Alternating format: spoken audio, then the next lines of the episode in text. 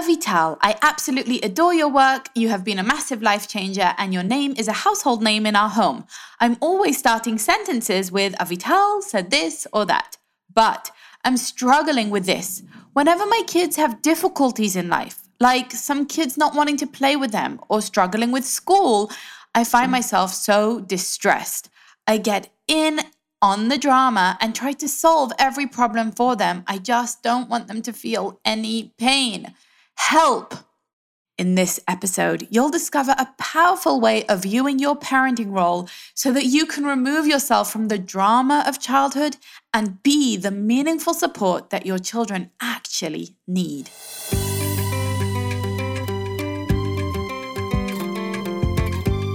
You're listening to the Parenting Junkie Show, the place to go to love parenting and to parent from love.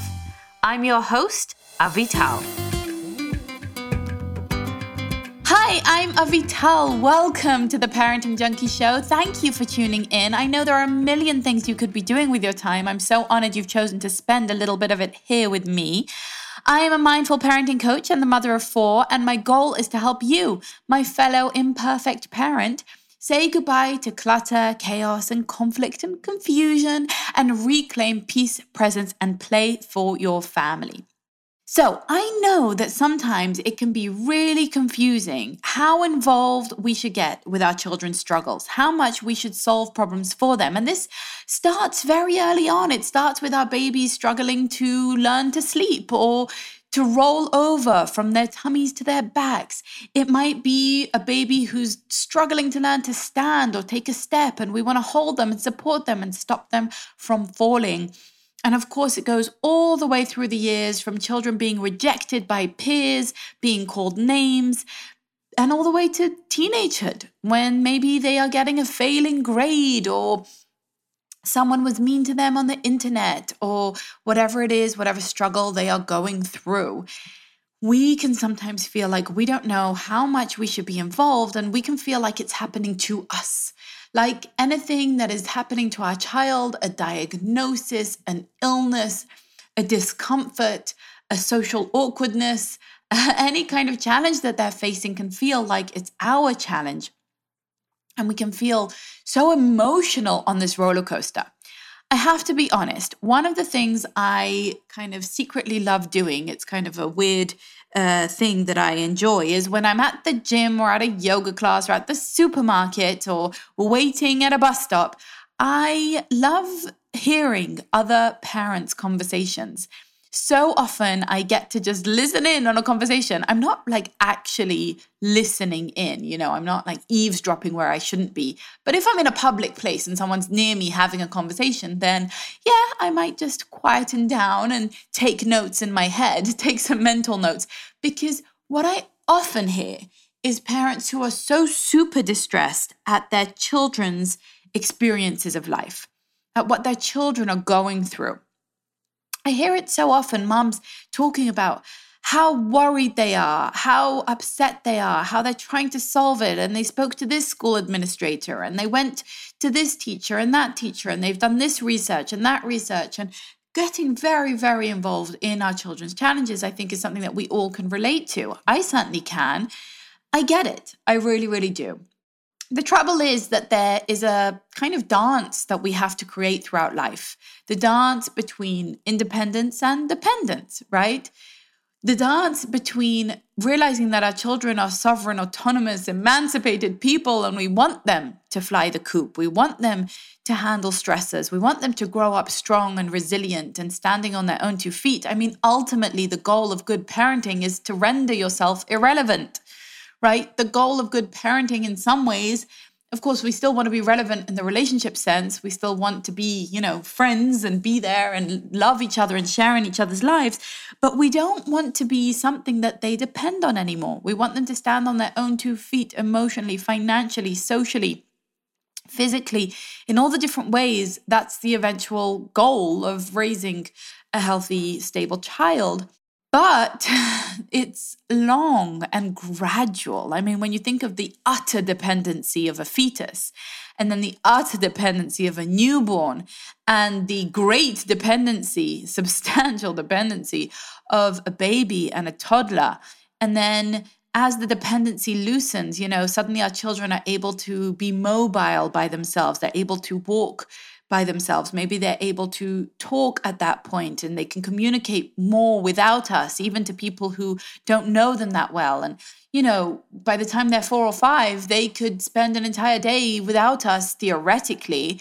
They might miss us, they might want us, but they're fine, right? They can do that uh, for most healthy children etc and hopefully you share my goal that by the time your child is you know 16 uh, or so, you know, 14, 15, 16, they can do pretty much everything, including cooking and cleaning for themselves, doing their laundry for themselves, taking a subway train by themselves, taking a flight by themselves, making money by themselves, managing relationships by themselves, apologizing, applications for different programs they want to be in, all of these things. We, we hope that they can eventually make all of those decisions and have all of the life skills that they need by themselves.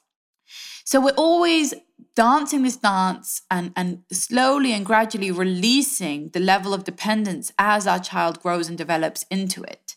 Right. But even from the get go, children need some independence. Babies even need some independence from us.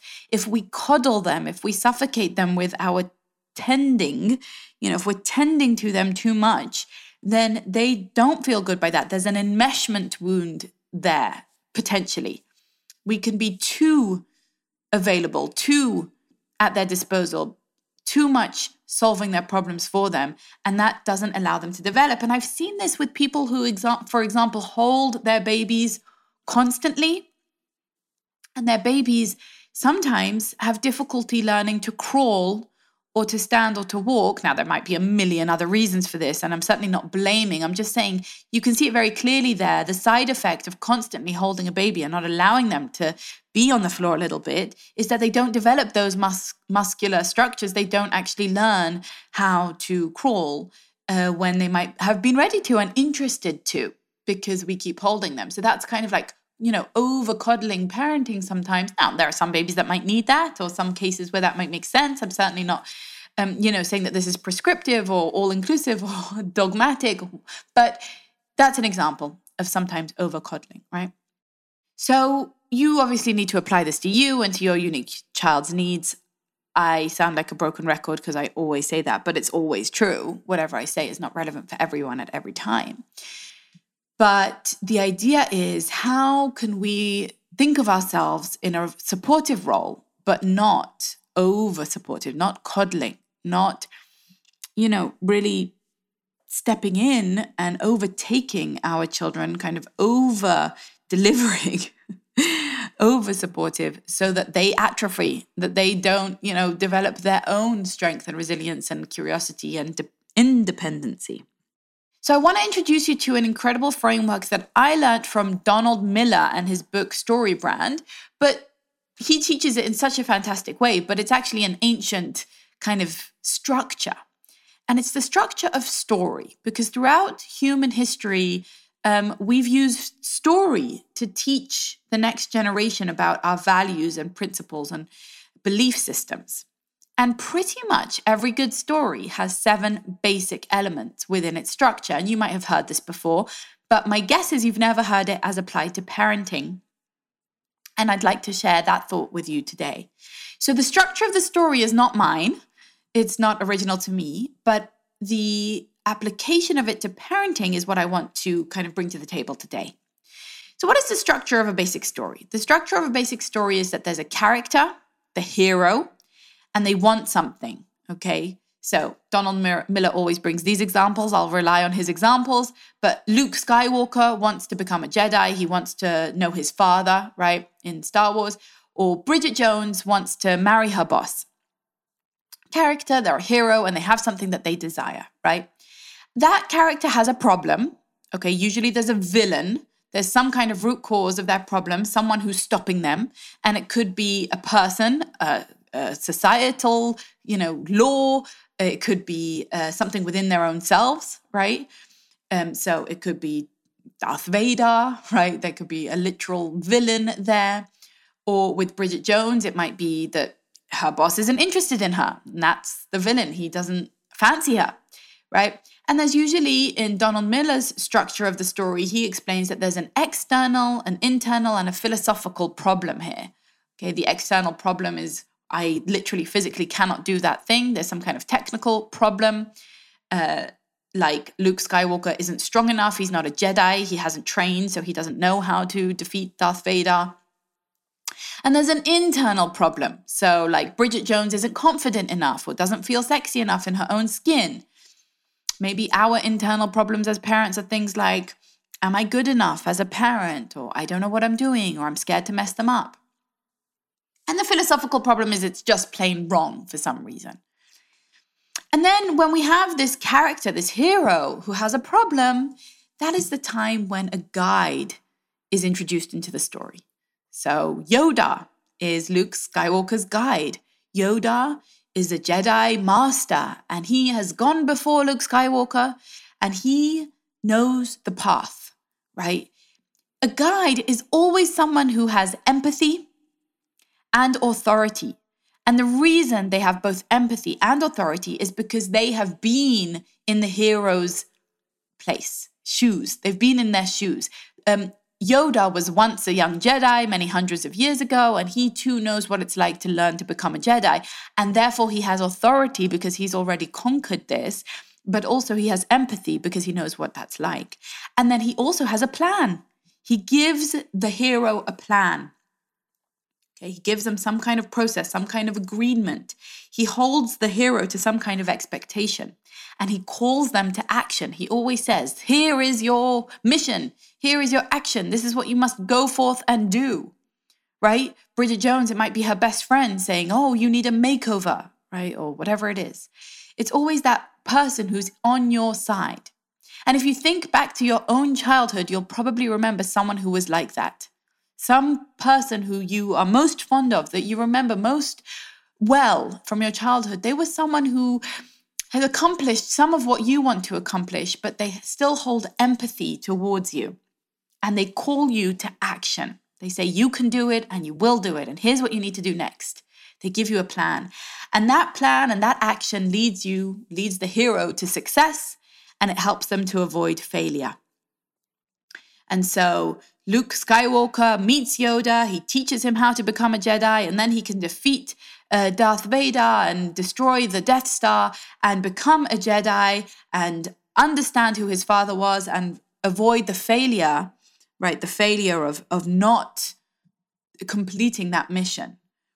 Okay, so why am I telling you all of this and what has it got to do with parenting?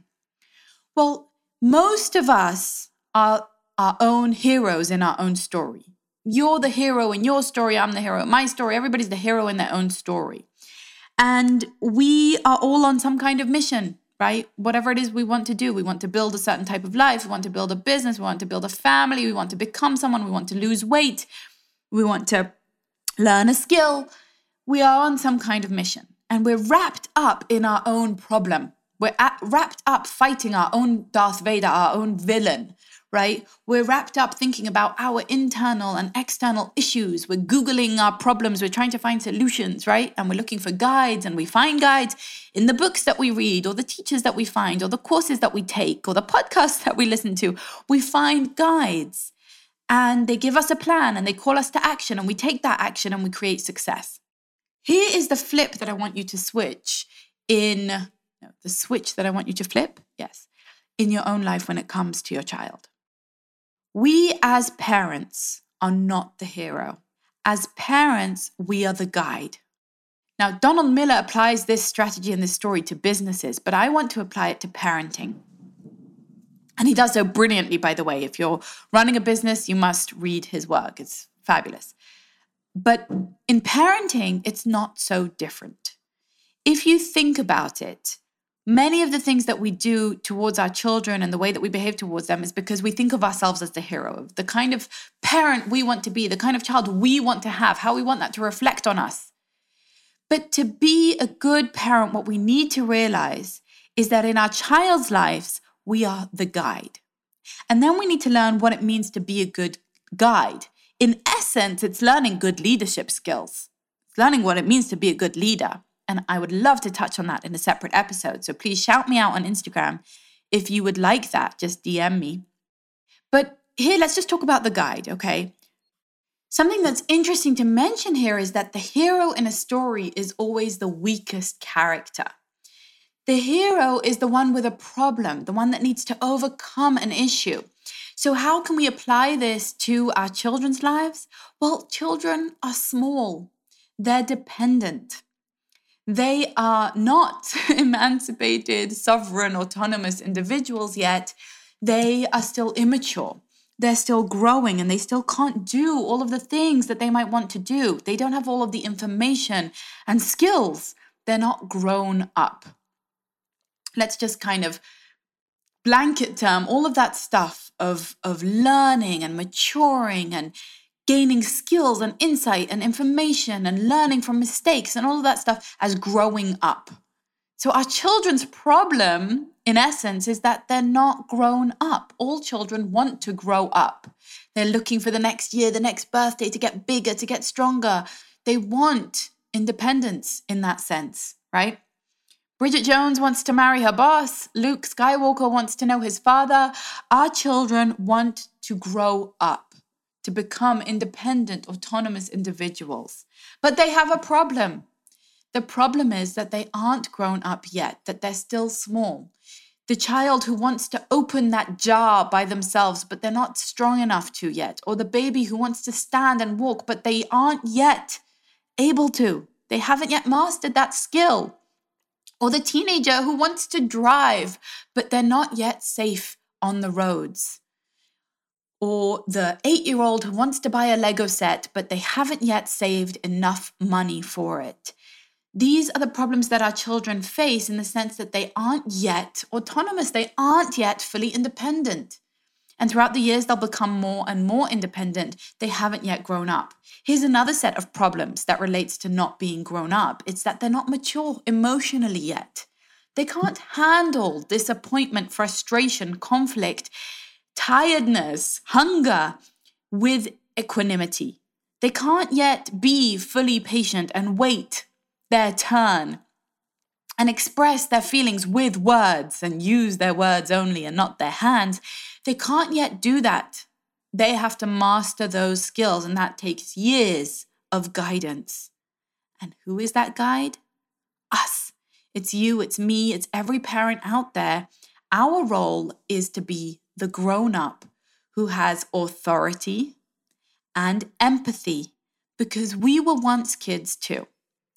We were once unable to handle our emotions and unable to use our words and unable to wait our turn. And we were once feeling small and incapable and like we couldn't make any of money of our own and any decisions on our own or drive our own car or be able to go shopping on our own or manage our friendships on our own or choose our own clothes and our own activities and our own schedule the way that we can do today. And frankly, many of us haven't yet grown up. I know I'm still in the process of managing my emotions and being mature myself. So we have empathy because we were once there. We were once children, and maybe we can even hold some empathy because sometimes we're still there. Sometimes we still behave. We reverse back ourselves into that regression of being like a two year old or like a five year old. But we must step more wholly, more confidently into our authority as a guide because hopefully what we're doing now is actually growing up we've actually mastered some of these things. We're actually learning to take control of our health, of our schedule, of our bank accounts, of our finances, of our relationships, of ourselves as adults, as autonomous individuals, as emancipated, sovereign beings who can handle ourselves and our lives. That's how we become an effective guide for our children. And I know that many of you are listening and being like, ah, I'm not quite there yet. I don't quite feel like I'm a good guide. I'm still figuring it out myself. I'm still growing up myself. And I want you to tune in next week because we're going to talk exactly about that, about growing up ourselves to be a good guide for our children. But in this episode, I'm just trying to focus on what it means to be a good guide. So, to be the guide means that we have empathy and we have authority. And it also means that we offer a plan and we call our children to action. And what that means is that we have empathic, firm limits with them. We know what is allowed, what is expected, and what is not allowed and not expected. But we don't get sucked into the drama of childhood. I mean, if you think about Yoda, Yoda isn't there when Luke Skywalker is fighting Darth Vader, when he's crying or when he's struggling. Yoda is there so centered, so calm, so confident, as if he's kind of almost seeing from above the full picture. And he knows that Luke Skywalker must go through ups and downs and training and difficulty. And eventually he too will, you know, arise victorious. He too will overcome. But Yoda isn't getting into the nitty gritty. He's more a high level guide. He's more there observing, giving a plan, giving the step by step. First, we'll do this, then you'll do this, then you'll become a Jedi. And now it's time to take this first step. And frankly, that's what we need to be doing, but you know, in micro every day, right? We're going to have a bath, then we're going to read a book, then we're going to go to bed. Now it's time to take off your clothes for bath. We're going to get our shoes on, we're going to grab our snack bag, we're going to get into the car. Now it's time to get our shoes on. We are guides. The child is the hero. The child has the big problem that they want to overcome, the big problem of growing up. It's a big problem that takes 18 years to figure out, or maybe 21 or 25, depending on where you live. But it takes a few years to become an adult, to grow up, to overcome this dependency that children have on their parents. And slowly, slowly they will. But we need to be a firm guide for them. And remember, the guide is so collected, is centered, is grounded. The guide doesn't bring their issues to the hero. Yoda isn't coming to Sky- Luke Skywalker and saying, Oh, I've had such a hard day. I can't handle any more of this. Yoda takes care of himself. Yoda takes care of business. Yoda is the mature adult in the room. Yoda is all grown up and so grown up, in fact, that he can even be playful he has space, he has, you know, overflow of patience in his heart because he's taken care of. He's done his big journey. So for us to be good parents, we need to be in that kind of mindset. Like, dude, I'm good. I take care of me. I am so solid, so grounded, so clear in my guidance, so clear in my hero's journey that I've overcome. I own all of the lessons I've already learned and all of the you know personality and characteristics i've built within myself and the values that i've developed and the relationships and the network and the support system and the physical aspect the home i'm building the jobs i'm doing all of the things i'm so solid in all of that that i can now be a guide to you in this moment. I can give you a plan. I can call you to action. I can be clear that this is how you reach success right? And you know, for me, there are many things that I feel that I can do that for my children with. Not everything, I'm still figuring out a lot. But a lot of it is about saying, no, I'm clear that I'm going to provide you this type of home, this type of schedule, this type of education, this type of bedtime, this type of Saturday, this type of Sunday, this type of afternoon, this type of response when this happens, this type of caring and this type of stimulation, community input, output, all of the things that I create that build a life, that build your life, those are the plans that you're putting down in place for your children. Those are the actions that you're calling them to. When I have an expectation of my child that they clear the table after they finish eating, when I have an expectation of them that they put their clothes in the laundry when they're done with them, when I have an expectation of them that they come and sit at the family dinner together or that they help a friend when a friend is having a difficult time or all of those things, that's calling my child to action.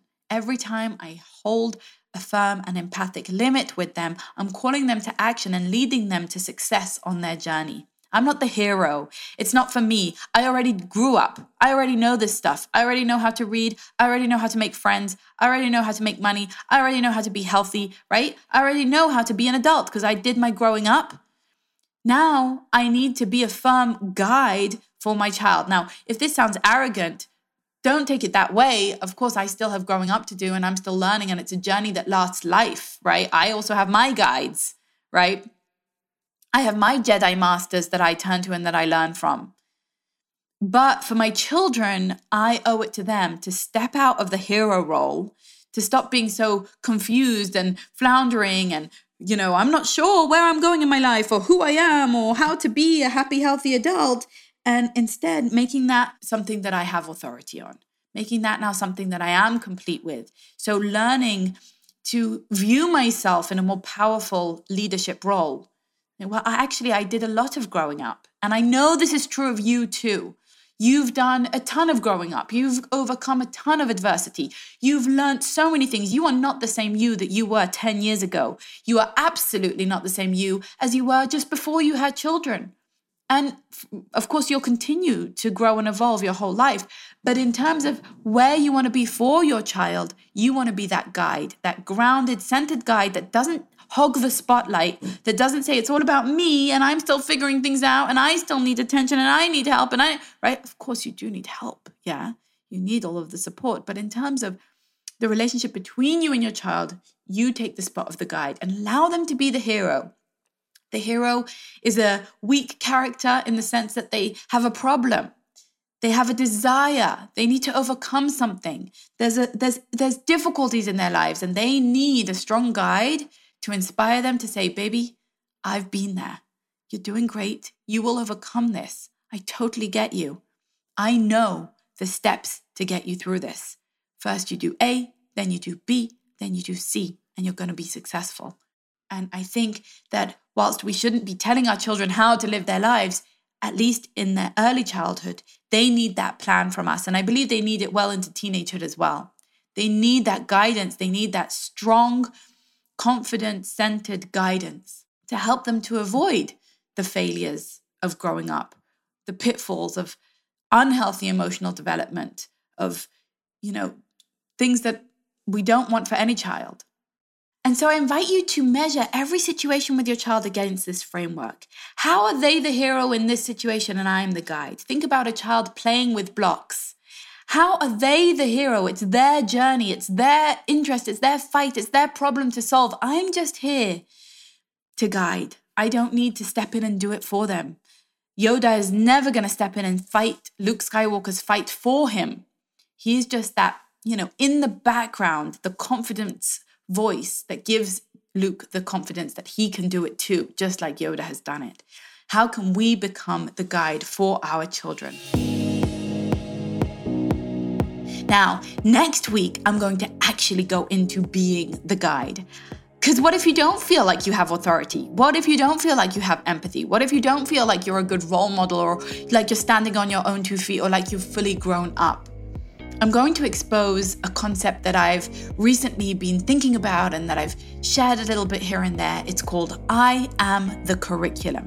And I can't wait to share it with you next week. If you're listening to this as it hits, then May is coming up, and that is the only time we open enrollment for Present Play, our global village where intentional parents thrive. We're kicking things off with a three week live challenge starting April 15th. It's called the Reclaim Play Challenge and it's designed to kick you into action with decluttering, strewing, and bundling. If you're not even sure what those things mean, you need to join us. It's going to revolutionize the way your child plays and the way you feel at home and as a parent. Go to theparentingjunkie.com forward slash challenge to sign up for free.